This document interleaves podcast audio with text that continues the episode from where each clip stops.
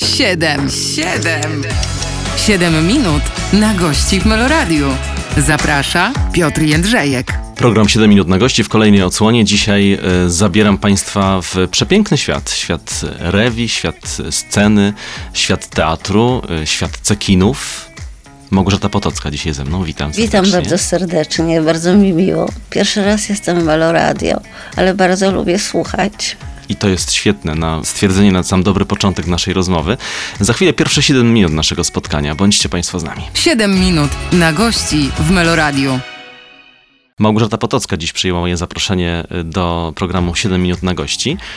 Na początek powiedziałem, że w świat cekinów, dodam jeszcze w świat piór, bo z tym mi się rewia głównie kojarzy. Wiem, że to bardzo płytkie podejście do sprawy, ale zaryzykuję na początek i zapytam. Jest trochę w rewi takiego szlachetnego kiczu, który właśnie tworzy taką atmosferę i sprawia, że jest sukces? Znaczy, ja bym troszkę dyskutowała z kiczem, bo ja nie uważam, że rewia jest kiczem. Dodam szlachetnego. Szlachetny, jak go zwał, tak go zwał, ale moim zdaniem nie jest kiczem. Rewia składa się z bardzo ciężkiej pracy i z wielkiego profesjonalizmu, a profesjonalist nigdy nie może być kiczem. Na czym to polega? Polega na przede wszystkim jakości tancerek, na profesjonalizmie tancerek. Dalej znakomicie muszą śpiewać artyści, szczególnie wokaliści, którzy są na najwyższym światowym poziomie. Akurat ja takich kocham. Także to jest właściwie wszystko w stylu jak najlepszej rozrywki. Czy to jest kicz? Może te strusie pióra, ale strusie pióra to jest taka elegancja i tak pięknie ubierają kobiety, że też nie są kiczem. Cekiny, w cekinach wszystkie panie chodzą na Sylwestra, więc nie można powiedzieć, że cekiny są kiczem, bo szalenie ubierają, odbijają urodę. Także bym tutaj dyskutowała o kiczu. To dyskutujmy w takim razie. Oprócz takiego wizerunku rewi jest też ogromna praca, bo jest choreografia, która jeżeli nie jest wytańczona, nie jest dopracowana do perfekcji, no to wtedy by mógł być kicz. To wtedy tak, to wtedy leżymy. Nie, jeśli chodzi o choreografię, to jak wiesz, to jest moja domena i taniec, bo ja to robię od 4 roku życia. Sabat był światowym sukcesem i w Polsce, i na świecie, a to jest dalej Sabat, tylko już w wersji chyba 25. Bo to tak czas niebłaganie biegnie. Natomiast to jest po prostu taka sama praca jak w Teatrze Wielkim przy Jeziorze Łabędzim, gdzie sama zresztą tańczyłam, ponieważ godziny pracy na sali baletowej to jest właśnie ten sukces, że tancerki muszą wykonać wszystko perfekcyjnie, bo wtedy to jest rzeczywiście na najwyższym światowym poziomie i to się podoba i za to jest ten aplauz, za to są te owacje na stojąco i za to jest ta miła atmosfera, która mi ciągle dotyka, jak schodzę ze sceny, jak wiesz, po spektaklu. Tak, wiem, bo bywam i oglądam i też na przestrzeni lat zmienia się zespół, zmieniają się twarze i tak na przestrzeni lat jest trudno zapanować nad tym zespołem, który cały czas przecież się gdzieś rozwija, cały czas są nowe trendy, cały czas są jakieś nowe przeboje, trzeba jakoś nad tym czuwać, w rewie jest pantery i tak jak wszędzie, że się zmienia, ludzie zmieniają swoje zainteresowania, i piękne tancerki mają dzieci, więc też zmieniają charakter swojego życia, ale o ile jest trudno zmieniać tancerki, ponieważ w moich spektaklach jest co najmniej 25 choreografii w jednym spektaklu. W tej chwili w repertuarze jest 6 spektakli, czyli zastanów się, ile się trzeba nauczyć, żeby wejść we wszystkie spektakle. Czyli 200 układów choreograficznych. Czyli jak ja angażuję tancerkę, to ona pół roku się uczy choreografii i dopiero po pół roku można powiedzieć, że jest w całym repertuarze. Także praca jest ciężka. Tak normalnie, jak ja to robiłam, będąc tancerką klasyczną, przychodziłam do Teatru Wielkiego na lekcje, na próby i wchodziłam dopiero w repertuar. Także, rzeczywiście te zmiany ja robię rzadko. Ja robię wtedy, kiedy muszę, bo zdaję sobie sprawę z przygotowania perfekcyjnie tancerki. Jeśli chodzi o wokalistów, to też w tej chwili mam nowych, znakomitych wokalistów. Jestem dumna z moich wokalistów, bo mam właściwie Elvisa Presleya, mam Richie Martina, mam wszystkich najlepsze nazwiska, Franka Sinatra. Bocellego. Także jak wiesz, to jest repertuar w moim teatrze i oni to wykonują perfekcyjnie. Mam cudownego z Ukrainy gwiazdę, którą zaangażowałam. Jestem z tego bardzo dumna i cieszę się, że on nie musi walczyć na froncie, tylko udało się załatwić, że tu został w Polsce i występuje w naszym teatrze. Olek Serafin jest zjawiskiem, bo ma taki temperament i tak nieprawdopodobny piękny kontakt z publicznością, że to jest wielka frajda. No, Edwin Grelof to jest polski Presley. Właściwie jak go się słucha, to jakby się słuchała Presleya, a dyrektor muzyczny Iwo Orłowski to jest Bocelli, czyli ja jestem otoczona samymi gwiazdami. A sama w tym teatrze, oprócz bycia dyrektorem, jesteś kim? No ja jestem wszystkim. No takiej odpowiedzi się spodziewałem. Jestem wszystkim, ale to jest po prostu normalne. To jest tak, jak wiesz, jak rano, jakbyś robił śniadanie, ja to obiad, kolację przygotowywał. Mhm. No tak było od początku, od pierwszego mojego sabatu. Sama projektowałam kostiumy, sama robiłam choreografię.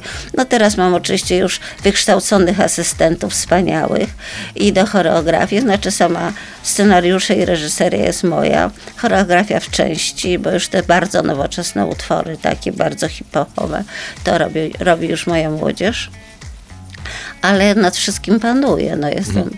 No to jest mój teatr, to jest moje dziecko. Ja to sobie wymyśliłam 22 lata temu, kiedy postanowiłam zostać w Polsce i tu stworzyć scenę rewiową, której nie było od przedwojny. Więc to była ciężka praca, ale nie zastanawiałam się, jak tworzyłam, jak to będzie dalej. Po prostu byłam jednak wystraszona światem po swoim tym incydencie na Achille Lauro, więc nie wyobrażałam sobie zostać na świecie gdziekolwiek, więc wróciłam wtedy do Polski i wiedziałam, że stworzę miejsce, w którym będę szczęśliwa. I jestem szczęśliwa w moim teatrze. I wiele wątków już teraz w tym zdaniu się pojawiło, które zaraz poruszymy w kolejnych częściach rozmowy. Przypomnę, Małgorzata Potocka dzisiaj przyjęła moje zaproszenie. Zaraz wracamy w naszej rozmowie. 7 minut na gości w Meloradio. Kolejne 7 minut spotkania z Małgorzatą Potocką przed nami. Chciałem teraz zapytać na początek tej części rozmowy, jak to jest poświęcić czemuś życie? Myślę właśnie o tańcu, właśnie o rewi. Słuchaj, to samo z siebie jest. Ja się urodziłam tancerką, miałam 4 lata, jak zaczęłam tańczyć. Mama mnie zabrała do Teatru Wielkiego, ja zobaczyłam, jak tańczyła Bitnerówna i Gruca. To wtedy byli cudowni artyści, zresztą Witold Gruca, ja byłam jego ostatnią partnerką w jego życiu. To też było coś nadzwyczajnego. Jako 4-latka go zobaczyłam, a on w ostatnim tańcu ze mną był w Teatrze Syrena, na deskach Teatru Syrena tańczyliśmy. Ja to zawsze chciałam. Ja tańczyłam, wyciągałam z szafy różne ciuchy i występowałam od 4 roku życia w domu. Mama mnie do szkoły baletowej zapisała. Miałam tam kłopoty w szkole baletowej, bo byłam zaokrągła całe życie, bo jestem z tych okrągłych kobiet. Ale jakoś skończyłam tą szkołę, później choreografię, wszystko. Później mama ode mnie szybko umarła, więc sama musiałam o wszystkim decydować. Ale zawsze chciałam mieć miejsce, w którym będzie można tańczyć rewie, bo w Polsce nie było. Było przed wojną. Później ja jeździłam z zespołem Sabat po całym świecie, występowałam, już tworząc rewie i też w Polsce jak występowałam, to jakby wyprzedziłam epokę, bo myśmy wtedy w słynnym Studio 2 tańczyły co sobota. Jak mówią niektórzy, to się wyludniały ulice, jak przychodzili, jak myśmy tańczyły, bo myśmy były powiewem Europy, powiewem świata. I nie wyobrażam sobie nic innego robić. Taniec to jest moja pasja, to jest moje życie, to jest w ogóle sposób na szczęście. No właśnie, mówimy o tańcu, ale z drugiej strony przychodzi ta cała otoczka organizacyjna, bo bycie w teatrze, a posiadanie teatru to dwie różne rzeczy i jak rozumiem, to nie tylko kwestia choreografii, jak już wcześniej wspominałaś, bycia w tym artystycznie. Chcesz mnie się zapytać, co to jest prowadzenie w Polsce teatru prywatnego? Boję się, że nam czasu nie starczy na tę rozmowę, ale domyślam, że to nie jest w jakimś sensie udręka, bo wiem, że nie jesteście dotowani, wiem, że to jest wieczna walka o pieniądze, wieczna walka o taka, no właśnie, taka mało artystyczna, prawda? Znaczy wiesz, no to jest cały czas taniec na linie. no bo musisz wszystkie koszty, na wszystko zarobić, wszystko zapłacić, więc nie powiem, że mam dni, kiedy o tym nie myślę, kiedy nie mam stresu, ale daję radę. Ale cały czas mam żal w sobie. Żal mam w sobie, że przy tylu prywatnych, świetnych teatrach, bo jest parę teatrów naprawdę w Polsce, które są znakomicie prowadzone i gdzie każdy z dyrektorów pokazał, że umie i że ten teatr jest ważny na scenie Warszawy na przykład, to że ministerstwo jednak nie próbuje dotować, nie próbuje pomagać. Za to mam żal i będę miała pewno zawsze, ale ponieważ mama mnie nauczyła liczyć na siebie i być samowystarczalna, to sobie daję z tym radę. No czasami ciężej, bo są miesiące lepsze i gorsze, ale no trudno jest, jest to stres, natomiast mam grupę ludzi koło siebie, którą sobie wychowałam, z którymi jestem po 20 lat. I ci ludzie rozumieją tak samo jak ja mój teatr i tak samo są zaangażowani. Czyli jak mamy problem, to mamy wszyscy i próbujemy zaradzić, ale staramy się po prostu, żeby ten teatr, żeby nikt nie odczuwał, że są problemy. Czasami są, ale tak jest w prywatnym teatrze, tak jest w prywatnym biznesie. Raz jest do przodu, raz jest pod górę, ale jest super, dlatego że nagrodą tego jest publiczność. Nagrodą jest to, że jak ja schodzę po spektaklach do publiczności, to ja dostaję tyle energii, tyle ciepła, tyle miłych słów, że to mnie napędza. Mówię, nie, no musisz sobie dać radę, dasz sobie radę, przejdziesz, poradzisz sobie. I to życie mnie nauczyło, bo od 18 roku zostałam sama, musiałam sobie dawać radę w życiu i sobie daję. I wiem, że tych zlotów, wypadków, jeżeli chodzi właśnie o finanse, jakieś różne nagłe sytuacje było sporo. O tym już nawet nie chcę, już to w szczegóły nie chcę wchodzić, ale zapytam jeszcze o publiczność, bo wspomniałaś o tym wychodzeniu do publiczności. Jest to uzależniające? Znaczy wiesz, nie zawsze, bo jak mam znajomych, to zawsze staram się po spektaklu schodzić. Czasami nie, czasami po prostu, bo zawsze po spektaklu do mnie wszyscy mają jakieś sprawy, jeśli chodzi o personel. Więc zawsze jeszcze pół godziny albo godzinę mnie trzymają w garderobie i co na następny tydzień, czy każdy ma właśnie wtedy sprawę. Ale później jak wychodzę, to jest wielka frajda, bo jeszcze mnie nie spotkało nic takiego, żeby mi ktoś nawymyślał. Więc wiesz, na ogół jest, pani Małgorzato, znamy panią, oglądaliśmy panią. No czasami jest tak śmiesznie, że przychodzi syn i mówi, pani, mój tata ciągle panią wspomina, bo panią oglądał z Sabatem, a teraz ja przyszedłem zobaczyć, jak to pani wygląda i to i tamto, jaki jest ten Sabat. I mam coraz więcej młodej widowni, co jest piękne, bo Rewia by się skojarzyła z widownią dojrzałą, prawda? To jest nieprawda, bo Rewia to jest po prostu świetny koncert, świetna rozrywka, a nie, jak powiedziałeś, szmira, nie? Szlachetny kicz powiedziałem. Szlachetny kicz. Także nie. A to jest fajne to spotkanie z publicznością, bo jednak ja mam prawie 50 lat pracy zawodowej, nie da się ukryć. Czyli to się zgromadziło tyle publiczności z każdego okresu, która mnie pamięta i to jest piękne, bo przychodzą właśnie tak jak mówię, czasami dzieci też rodziców i rodzice przychodzą i przychodzą ludzie, którzy kiedyś ze mną pracowali, mnie wspominają. Także to jest fajna, historia też jest fajna. W tej historii jeszcze będziemy tutaj się zanurzać niejednokrotnie. Przypomnę, Małgorzata Potocka dzisiaj jest moim Państwa gościem. Wracamy za moment. 7 minut na gości w Meloradiu. Kolejne 7 minut spotkania przed nami. Małgorzata Potocka w studiu Meloradia. No i wracamy do rozmowy. Coś czuję, że podpadłem tym stwierdzeniem szlachetny kicz, bo już mi wypomniałaś drugi raz, że to powiedziałem, więc tak przejdę do kolejnego wątku właśnie od tego wychodząc, bo jest takie przekonanie, tak mi się wydaje, w świecie artystycznym, że Rewia to jest taki gorszy gatunek, że jest teatr ambitny i teatr nieambitny. Jak jest na przykład musical, to już nie jest tak ambitnie, a jak jest poważna sztuka, to wtedy jest i recenzja, i jakaś taka większa estyma, jeżeli chodzi o taki teatr. Masz takie poczucie, czy nie? Ja w ogóle nie mam. Nie mam takich kompleksów. Ja w ogóle nie mam kompleksów, bo uważam, że nie ma co w ogóle wchodzić w żadne kompleksy, bo życie jest za krótkie. Nie. Ja stworzyłam coś, z czego jestem dumna. To jest jedyny teatr rewiowy w Polsce. Przyjeżdża do mnie publiczność z całej Polski, z Europy. Wiesz, na moje bale sylwestrowe nie ma miejsc już dzisiaj. Więc ja nie ma żadnego powodu, żebym ja miała kompleksy. Tym bardziej, że staram się, żeby wszystko, co robię, było na najwyższym poziomie artystycznym. I tak jest. Także, a jak może być kultura? Kultura musi się z wielu stylów składać, bo ona musi być dla wszystkich. Dlatego to nie można tak dzielić kultury na dużą i na małą. Nie, to jest niesłuszne. Uważam, że jak się coś robi, tylko nawet w świecie artystycznym, trzeba to robić najpiękniej jak można. I być po prostu szczerą w tym, co się robi. Umiem robić rewię, to ją robię. Nie umiem czegoś robić, to nie robię. Ostatnio byłem na spektaklu i na początek zaskoczenie. Rammstein. No tak, myślę, to zaskoczenie. A dla mnie też to było ogromne zaskoczenie, ponieważ to była przygoda niezwykła, ponieważ Rammstein szukał miejsca do teledysku i wyobraź sobie, że mój teatr sobie wymyślił ze wszystkich teatrów europejskich. Przyjechał, obejrzał i powiedział, ja tu chcę robić swój teledysk. Później został zaproszony na spektakl i powiedział, ale ja chcę twoje tancerki, proszę bardzo. Ja chcę choreografię rewiową, proszę bardzo. Ale do tego jeszcze bym chciał mieć te pióra piękne. Więc ponieważ ja projektuję wszystkie pióra, a pióra są w wielu kolorach, więc wybiorę te szafirowe. Ja mówię, proszę bardzo.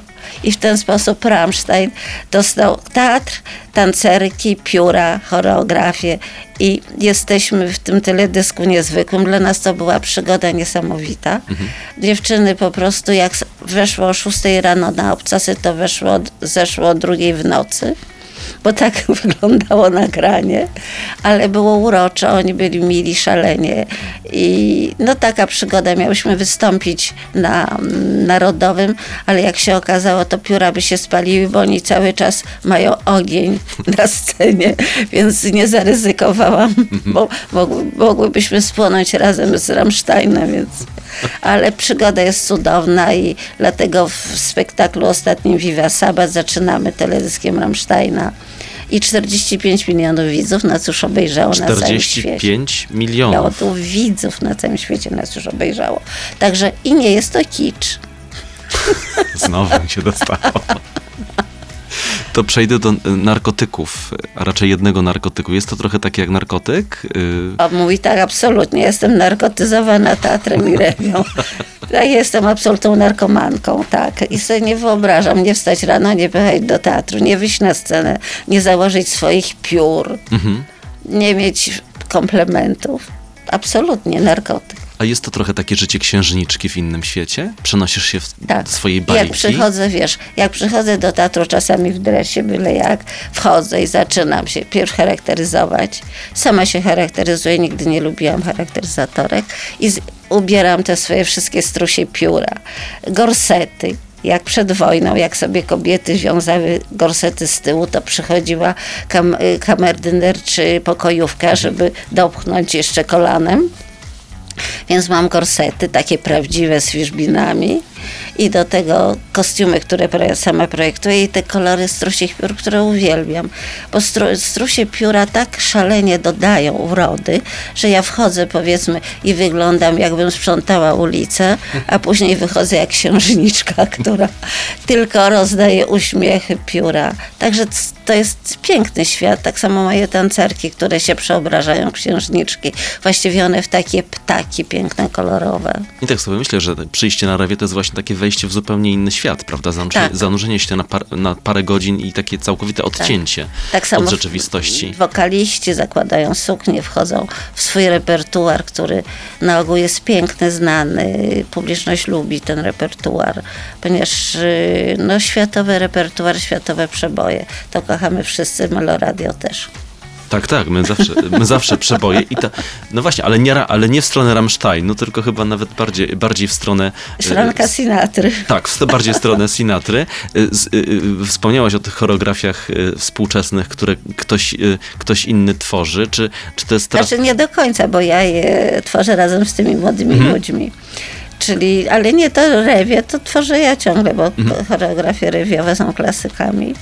Natomiast te współczesne, takie bardzo, bardzo nowoczesne, to mam wychowane swoje cudowne tancerki, które się okazały choreografkami. To też jest piękne. Jeszcze współpracuję z Asią Teślą, takim choreografem, moją przyjaciółką, która zdobywa nagrody na całym świecie, jeśli chodzi o młodzież. Także lubię ludzi utalentowanych, zawsze ich lansuję, kocham. Na szczęście nie mam sobie zazdrości. O, i tak na zakończenie tej części wyznanie mamy.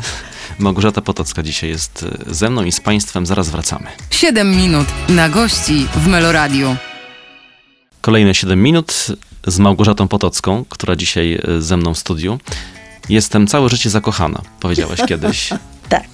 I teraz to nie jest otwarcie wątków prywatnych, bo nie chcę w nie wchodzić w tej rozmowie, ale o miłości trzeba powiedzieć, tak sobie myślę. I to jest napędzające czy destrukcyjne? Nie, to umacnia. To daje siłę. Miłość daje nieprawdopodobnie dużo siły. Poza tym uskrzydla. I kobieta jest piękniejsza, kobiecie zaczyna zależeć, bo jak nie masz miłości, to siedzisz w domu, nie chce ci się umalować, nie chce ci się wyjść. Jak masz miłość, no to po pierwsze się starasz, żeby się temu facetowi ciągle podobać, a po drugie, no jest to jakaś rywalizacja też z drugim człowiekiem, żeby być dobrym takim jak on, albo jeszcze lepszym. Ja staram się być zawsze jeszcze lepsza i później mam kłopoty. No właśnie, bo w wielu wywiadach powtarzasz, że czym ja to tak odbieram, że nie podoba ci ten wizerunek femme fatale, czyli kobiety, która porzucała mężczyzn, czy też... No właśnie. No ja nie jestem femme fatale. Ja jestem wręcz odwrotnie. Ja jestem wspaniała wróżka, która wszystko daje na tacy. Bo jak ja jestem zakochana, ja oddaję wszystko. I oprócz teatru, oczywiście teatr to jest moja część i w ogóle nikt nie ma prawa się tam wtrącać, ale jednak wciągam swoich facetów w teatr. Bo jeszcze mam fatalną rzecz, że zagarniam. Że jak kocham, to chcę mieć od początku do końca 100%, osobę. Czyli 100%. Tak, 100%, nie tam 50 przychodzi, wychodzi, wydziela mi czas na spotkania. Nie, tak nie. Idę na całość. No i kończę też czasami, jak się okaże, że miłość niestety nie wytrzymuje czasu, nie wytrzymuje wszystkich przeżyć, które są w trakcie tej miłości, to wtedy odchodzę. Bo uważam, że nie można być kulą u nogi dla nikogo w życiu. A ponieważ jestem samodzielna całe życie, umiem sama żyć i w tym wszystkim jeszcze mi pomagają moje zwierzęta, które uwielbiam. W związku z tym nigdy nie jestem sama, bo są zawsze zwierzęta. No tak. Dlatego każdemu mówię, słuchajcie, jak nie macie w domu psa czy kota, a jeszcze miałam papuli, z którymi rozmawiałam, to jesteście w połowie szczęśliwi. Bo powiedzmy, to uczucie, które nie może nam dać druga osoba, to absolutnie dostaniemy jeszcze od naszych zwierząt. Także ja tutaj jestem wypełniona, otoczona właściwie miłością zawsze. Ale wrócę do tego zdania jeszcze, facetów wciągałam w teatr, to oznacza, że to jest taki zawsze warunek, tak? Albo... Nie warunek, oni sami przychodzą. Nawet Jan Nowicki grał u mnie w teatrze. Bardzo Jan... Jak byłam z Janem, w końcu to wielki polski aktor, prawda? To on wpierw siedział przez pół roku na balkonie, oglądał jak Toulouse-Lautrec, Moulin Rouge, wszystko, a później powiedział, no co chcesz ode mnie? Ja chcę, żebyś ze mną zrobił musical i zrobił. I później mi powiedział, to było największy dar miłości, jaki mogłem ci dać, że zrobiłem musical z tobą i dla ciebie. Także ten teatr, jak sam wiesz, wciąga. On ma specjalny klimat, on jest przeze mnie wymyślony, od każdego filara, ze wszystkim. To przecież zbudowane jest od początku i jest zrobiony z miłości, bo ja poświęciłam życie swoje i ludzie, którzy tam pracują, to coś takiego czują i są latami, a zawsze jestem zakochana w artyście. Bo uważam, że bardzo ważne w życiu jest, żeby poza wstaniem z łóżka jeszcze coś nas łączyło dalej. A tak to wtedy tworzy się razem. Razem się rozmawia o spektaklach, o repertuarze i w ten sposób ta miłość jest pełna, wspaniała. Pamiętam, kiedyś spotkaliśmy się na rynku w Świdnicy, nie wiem czy pamiętasz, rozmowie, na festiwalu reżyserii filmowej. Robiłem wtedy właśnie z wami rozmowę, z Janem Nowickim i z tobą. Pamiętam Jana Nowickiego, który przyszedł i mówi, no nie, gdzie ta moja żona, pewnie jeszcze jakieś pióra zakłada. Ale siedział cierpliwie i czekał, aż zejdziesz, będziesz gotowa. I tak sobie wtedy pomyślałem, że jednak artystyczne związki osób, które gdzieś tam każde sobie to życie prowadzi artystyczne, to są jakieś trudne przedsięwzięcia. Znaczy wiesz, one są piękne, dlatego że masz o czym rozmawiać od rana do wieczora. To jest pierwsza rzecz.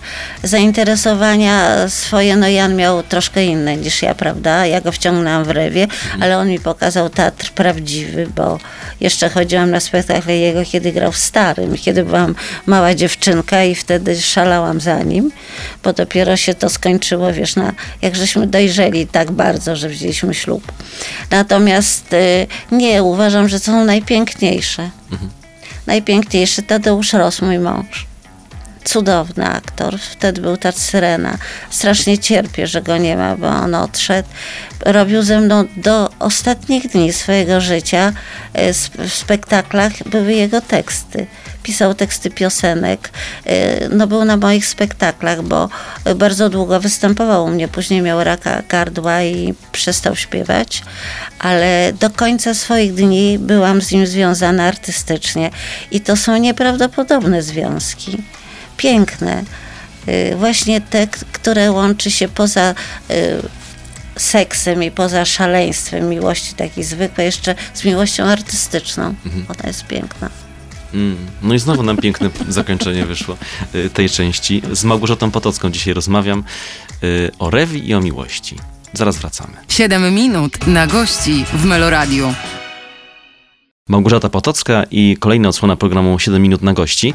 Wspominaliśmy o miłości, teraz chciałbym zapytać o poświęcenie, bo wspomniałaś o tym, że artystki, tancerki, które przygotowują choreografię, robią to przez pół roku, żeby opanować wszystkie, więc pytanie o poświęcenie chyba jest zasadne.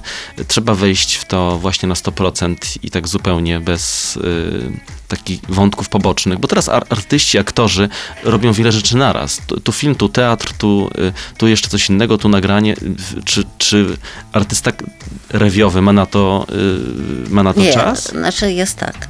U mnie jest zasada, że jak ja angażuję, to teatr musi być na pierwszym miejscu. Ja nie zwalniam. Jak ktoś już się przychodzi do mnie dzwonić, to wiadomo, że będzie draka. Natomiast nie zwalniam, gram 3 razy w tygodniu i artyści, którzy są, to wiedzą, dlaczego przyszli. Dla nich jest specjalnie przygotowywany repertuar, dla nich są specjalnie przygotowane kostiumy. Artysta, który do mnie przychodzi, to nie jest taki, który idzie na casting i albo zagra, albo nie zagra. On wchodzi, ja się w nim zakochuję i wszystko dla niego robię. Repertuar, kostium i on jest naprawdę ważny i jeśli się chce zwolnić, na przykład, czy chce ode mnie odejść, no to albo jest, jeśli to jest piosenkarka, to jest w ciąży, tak jak ostatnio Agnieszka Wojciechowska, albo rzeczywiście zmienia kompletnie, czy wyjeżdża z kraju. Także ja nie jestem takim castingowym aktorem, co na casting i na jedną rulkę i lecę dalej. Nie, ze mną tak się nie gra. Ze mną się tak nie gra. Czyli długi związek to musi być. Dla mnie jest normalny związek, poważny, artystyczny. Artyści wiedzą, że ja się wszystkim interesuję, że ja, zresztą nie wiem, czy wiesz, że każdy mój spektakl, ja siedzę na ławeczce z boku i widzę wszystko od początku do końca. Czy jest dobrze zaśpiewane, czy kostium jest dobrze założony, czy tancerka równo podniesie nogę, czy wszystko. Także ja jestem pod tym względem okropne babsko, które siedzi z boku, pilnuje i w razie czego później bierze na dywanik. Miałem pytać, czy jest to relacja bardziej taka siostra, koleżanka, mama, czy jednak pani dyrektor, ale nie, jest babska, nie ma siostra, to już wiemy. Nie ma dyktatura. Oczywiście przesadzam, bo jak coś trzeba, to pomagam, jestem na każde zawołanie, ale generalnie nie jestem koleżanka. Jestem po prostu Małgorzata Potocka, która wie, co wymaga. dyktatura, to słowo padło, więc oczywiście w żarcie, ale mocne słowo, to przejdę do kolejnego słowa, terrorysta. Bardzo chciałem poruszyć ten wątek, bo wiem, że też on pada w każdym wywiadzie, ale jest to jakiś, zresztą wspomniałaś, taki ważny moment w życiu, który się wam przydarzył i chciałem, żeby to w tej naszej rozmowie też padło. Jak to było? Słuchaj, ja ci coś powiem. Ja do dzisiejszego dnia zastanawiam się, jaki to był cud, że ja żyję, że my żyjemy. Ponieważ to było tak przerażające, tak straszne i tak niebezpieczne, że ciągle się zastanawiam, Boże, naprawdę mam swojego anioła stróża. Było to tak, że rzeczywiście statek był zaminowany, to znaczy jak już się zaczął atak terrorystyczny, to myśmy byli spędzeni do jadalni, tam siedzieliśmy na podłodze, między nami stały zbiorniki z benzyną otwarte. Statek był cały zaminowany, były bomby na pokładzie. I strzelali po ścianach, cały czas nas straszyli, że za chwilę każdy z nas zginie. Musieliśmy mówić, z jakiego jesteśmy kraju. Jeśli chodzi o nas, to był taki moment, że stałyśmy prawie 1,5 godziny z rękami do góry i oni się zastanawiali, czy nas zastrzelić, czy nie. Więc momenty były przerażające. Ja się właściwie dziwię, że żadna z nas nie zwariowała, bo napięcie było tak przerażające. Tego sobie nikt nie może zdać sprawy, jak może być 56 godzin napięcia, czy zabiją cię, czy ci nie zabiją, czy ci się uda przeżyć i jaki będzie cud, że ty przeżyjesz. Pamiętam tylko, że sobie myślałam, Boże, żeby mi tylko w tył głowy strzelili, nie w przód, żebym nie czuła, jak mnie zabiją. Także ten atak terrorystyczny był przerażający i jakiś cud się stał, że po tych 3 dniach oni się dogadali, bo to Amerykanie przecież z Izraelem, bo to chodziło o uwolnienie 52 Palestyńczyków z więzienia z Izraela, że się stał cud i że w międzyczasie po zastrzelaniem po ścianach i po zabiciu pierwszej osoby, a myśmy już byli poustawiani do egzekucji, że to zostało wszystko zatrzymane, bo to było po prostu wszyscy by zginęli. Ja pamiętam swój bieg do swojej kajuty, ponieważ myśmy były w kostiumach kąpielowych, jak to się zaczęło. I wiedziałam, że muszę jakieś mieć dresy, cokolwiek. I pomyślałam sobie, Boże, co to będzie? Ja muszę skądś zdobyć pieniądze, bo może będzie można ich przekupić, czy coś zrobić, żeby nas puścili. I pamiętam, jak ja poprosiłam już, jak leżeliśmy na tej podłodze, żeby mnie pozwolił. Powiedziałam, że jestem chora ciężko i muszę iść po lekarstwo. I wiedziałam, że jest zaminowany statek, że muszę tak biec, żeby nie po prostu na bombę nie wejść, bo zginę. I to do dzisiejszego dnia pamiętam i ja nigdzie nie podbiegnę. Jak ja się nawet spieszę, to ja zawsze idę wolno, bo ja ten bieg z tego miejsca do kajuty i z powrotem, pamiętam, on mi jeszcze powiedział, masz 1,5 minuty. Jak nie przyjdziesz za 1,5 minuty, to ja pozabijam twoje tancerki. Także momentów było przerażających bardzo dużo. Ja pamiętam, jak myśmy zasłaniali Wojtka Gąsowskiego, bo on też był z nami, ponieważ dzień przed tym tam angielski piosenkarz śpiewał żydowskie piosenki i oni szukali piosenkarza, który śpiewał te żydowskie piosenki. Tamten chłopak wiedział, że jest w takim niebezpieczeństwie, ukrył się w pralni w brudnej bieliźnie. A Wojtka mieliśmy i bałam się tak strasznie, że oni skojarzą, że Wojtek śpiewał te piosenki i że Wojtka zabiją w pierwszej kolejności. Także pamiętam, jak tak siedziałyśmy, żeby Wojtek za nami leżał, tak żeby oczami go nie mogli namierzyć. No, tego się nie da opisać w sensie, jakie jest napięcie w momencie, kiedy masz zagrożenie życia. Takie prawdziwe, z pistoletami na siebie. Także wróciłam do Polski i wiedziałam, że boję się świata, że boję się. I to, że jak wróciłyśmy do Polski, to przez rok nigdzie nie wyjeżdżałam. Zaangażowałam się do Teatru Syrena, wtedy zostałam zaproszona przez Witolda Fillera. Ale do dzisiejszego dnia, jak jest, na przykład nie pójdę na stadion, nie pójdę jak jest dużo ludzi, to się boję, bo wiem, że atak terrorystyczny to jest sekunda i że nie ma żadnej szansy na to, żebyś z tego wyszedł, jak chcą cię zamordować, to strzelają, po prostu strzelają inaczej niż normalnie Europejczycy, bo oni mają życie po śmierci. Mhm. Ich religia jest taka, że oni żyją po śmierci, a my nie. My żyjemy tu i teraz. I tak zakończę ten wątek. Małgorzata Potocka dzisiaj ze mną w studiu. Bardzo poważnie się zrobiło w naszym programie. No taka historia. Zaraz wracamy. 7 minut na gości w Meloradiu. 7 minut na gości i wyjątkowy gość w studiu Meloradia, Małgorzata Potocka. Ciężko się pozbierać po opowieści o tych terrorystach teraz, żeby jakoś tak znowu wejść w pozytywne barwy. Że jest mniej ataków terrorystycznych na świecie, że jednak jakoś się to absolutnie zmniejszyło, że świat jest troszkę bardziej bezpieczny, chociaż teraz są wojny wszędzie, więc też jest niebezpieczny. Wracając na scenę, nawiązuje pani do tego, co tu i teraz i do współczesności w swojej twórczości, czy wręcz przeciwnie, ucieka pani od tego, co się dzieje? Przypominam. Teraz na przykład w tym spektaklu ostatnim Viva Sabat, to pierwsza część są przeboje światowe, a druga część jest Warszawa. Mhm. Przypominam, jak piękna jest Warszawa, spacer po Warszawie z piosenkami nawet kultowymi i starymi, które przypominam do współczesnych. Nie, absolutnie jestem też w dzisiejszych czasach, bo bardzo kocham życie.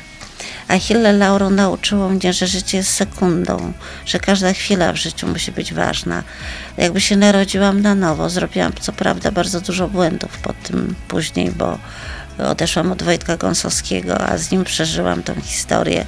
Później żałowałam to przez długi okres swojego życia. Ale to byłam w takim stresie i w takiej traumie, że nie wiedziałam, jak sobie z tym w ogóle dać rady. Natomiast dzisiaj wiem, że życie jest piękne, życie jest wspaniałe, że siła jest w nas, że jeśli chcemy żyć i chcemy się cieszyć, to naprawdę może być cudnie, pomimo, że cierpię bardzo, bo mam w tej chwili tych ludzi z Ukrainy, artystów, więc jest mi bardzo bliska ta wojna, ale tym bardziej wiem, że trzeba się każdym dniem, każdą chwilą cieszyć i być blisko ludzi, i być blisko wszystkiemu, co daje nam poczucie jakiejś solidarności, pomimo, że i w tej chwili ciężko jest o tą solidarność w Polsce, ale ja w Teatrze mam ludzi, których lubię i którzy mnie lubią i którzy nie są dlatego, że jakieś interesy załatwiają. Oni są dlatego, że kochają ten gatunek, jakim jest rewia, kochają mój teatr, no i w jakimś sensie muszą się liczyć ze mną, bo beze mnie tego teatru nie ma. Powiedziała pani o Warszawie, przypomniało mi się też gdzieś w jednym z wywiadów, powiedziała pani, że pani jest z miasta, pani jest z Warszawy i pani musi być w teatrze w swoim i w Warszawie, bo na wsi pani umiera z nudów. No nie, poznałam tą wieś, jak Jan mnie tam wywiózł. Nie, ja kocham Warszawę, ja się rzeczywiście urodziłam, jestem warszawianką i tu się wychowałam, tu uczyłam się, tu studiowałam i dla mnie Warszawa to jest to moje miasto, moje kochane miasto. Poza tym ja lubię jak się dzieje. Dzieje się bardzo dużo w moim teatrze, czyli praktycznie poza teatrem rzadko gdzie bywam, bo w moim teatrze wszystko jest właściwie, jest wiecznie bal sylwestrowy, od rana do wieczora. Więc ja jestem na balu i na tym balu ciągle trzeba pięknie występować, pięknie tańczyć, śpiewać i musi być wszystko piękne. Natomiast życie sobie szalenie cenię i każdemu mówię, życie jest właściwie sekundą, ale je trzeba przepięknie przeżyć i ja, tak jak mówię, ja mam tak dużo miłości właśnie o zwierzętach, kochani. Zwierzęta są takie ważne w życiu, nie zdajecie sobie sprawy, jak ich nie macie. Ja mam cudowne swoje zwierzęta i one mi też dają, one są na stres. Ja nie mam stresu, bo jedę do domu, jak jestem już bardzo wkurzona i wszyscy mnie denerwują na maksa, to wtedy idę do domu, wtedy mam tyle pocałunków, tyle radości. I to jest jakby uzupełnienie całości życia mojego. A tę filozofię życiową stara się pani też gdzieś tam przemycić w swoim zespole? Ja nie muszę przemycać, bo sami mi się pytają moje dziewczyny. Po pierwsze mi się pytają, jak zrobić, żeby mieć ciągle taką energię, jakby się miało 20 lat. Później się pytają, a jak zrobić, żeby tak wyglądać jak ty? A później mi się pytają, a jak zrobić, żeby zawsze być zakochaną? No więc trochę ciężkie odpowiedziałam, wiesz, żyć, kochać życie i mieć szeroko otwarte oczy i robić to, co się kocha. To najważniejsze. I mieć swoje miejsce na ziemi. Ja sobie stworzyłam swoje miejsce na ziemi i jestem szczęśliwa dzięki temu. Myślę jeszcze o tych piórach, myślę jeszcze o tej scenie, o tym takim właśnie, jak mówiłem wcześniej, baśniowym świecie i potem zderzeniu z rzeczywistością, czyli o tym wyjściu z teatru. Na tej trasie między tymi piórami, a tymi kotami w domu i ta rzeczywistość i psami, to jest przytłaczające chyba, kiedy już gdzieś siadasz w samochód i jedziesz i gdzieś tam musisz przez tę chwilę być wśród takiej szarości. Nie. Nie? Jest pięknie, bo jest różnorodność. W życiu musi być różnorodność, żeby nie było nudy. Mhm. Także nie. Teatr jest piękny, zamykam garderobę, zdejmuję te wszystkie swoje szmaty, które są po prostu królewskie, pióra, brylanty.